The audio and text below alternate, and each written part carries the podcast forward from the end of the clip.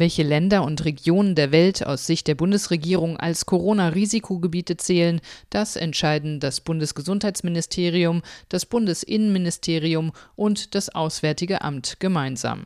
Zentrales Kriterium ist die sogenannte Sieben-Tage-Inzidenz. Das bedeutet, sobald sich in einer Region bezogen auf 100.000 Einwohner in den zurückliegenden sieben Tagen mehr als 50 Personen neu mit dem SARS-Coronavirus-2 infiziert haben, wird sie zum Risikogebiet erklärt.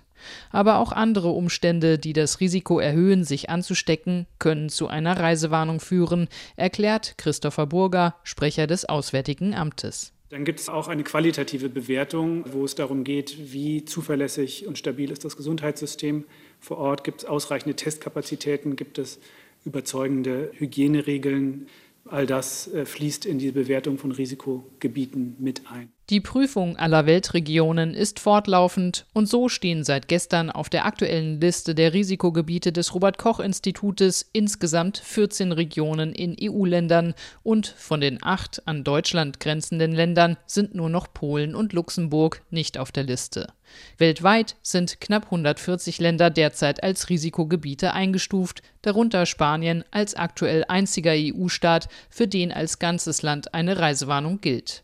Eine solche Reisewarnung ist kein Verbot, soll aber eine abschreckende Wirkung haben, so Burger vom Auswärtigen Amt. Weil wir für die Reisewarnung über die Infektionszahlen hinaus auch weitere Risikofaktoren natürlich die Reisende betreffen können in den Blick nehmen müssen, zum Beispiel wenn es Einschränkungen bei der Einreise für Deutsche gibt oder wenn nicht sicher ist, ob Rückflugmöglichkeiten für Reisende dort auch bestehen. Die offizielle Reisewarnung ermöglicht es, Pauschalreisen kostenlos zu stornieren. Für Individualreisen ist das schwieriger. Hier müssen Reisende auf Kulanzregelungen hoffen.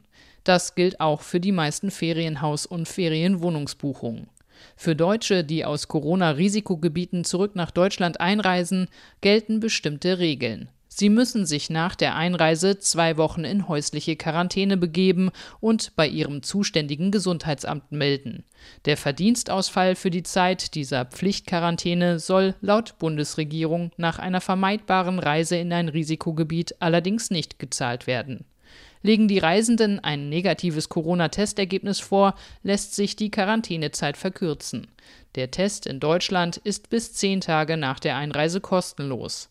Auch Testergebnisse aus dem Urlaubsland sind erlaubt. Der Test darf allerdings nicht länger als 48 Stunden her sein. Diese Regelungen könnten sich bald ändern. Bundesgesundheitsminister Jens Spahn von der CDU plant ab Mitte Oktober eine neue Test- und Quarantänestrategie, über die Bund und Länder Anfang nächster Woche beraten werden.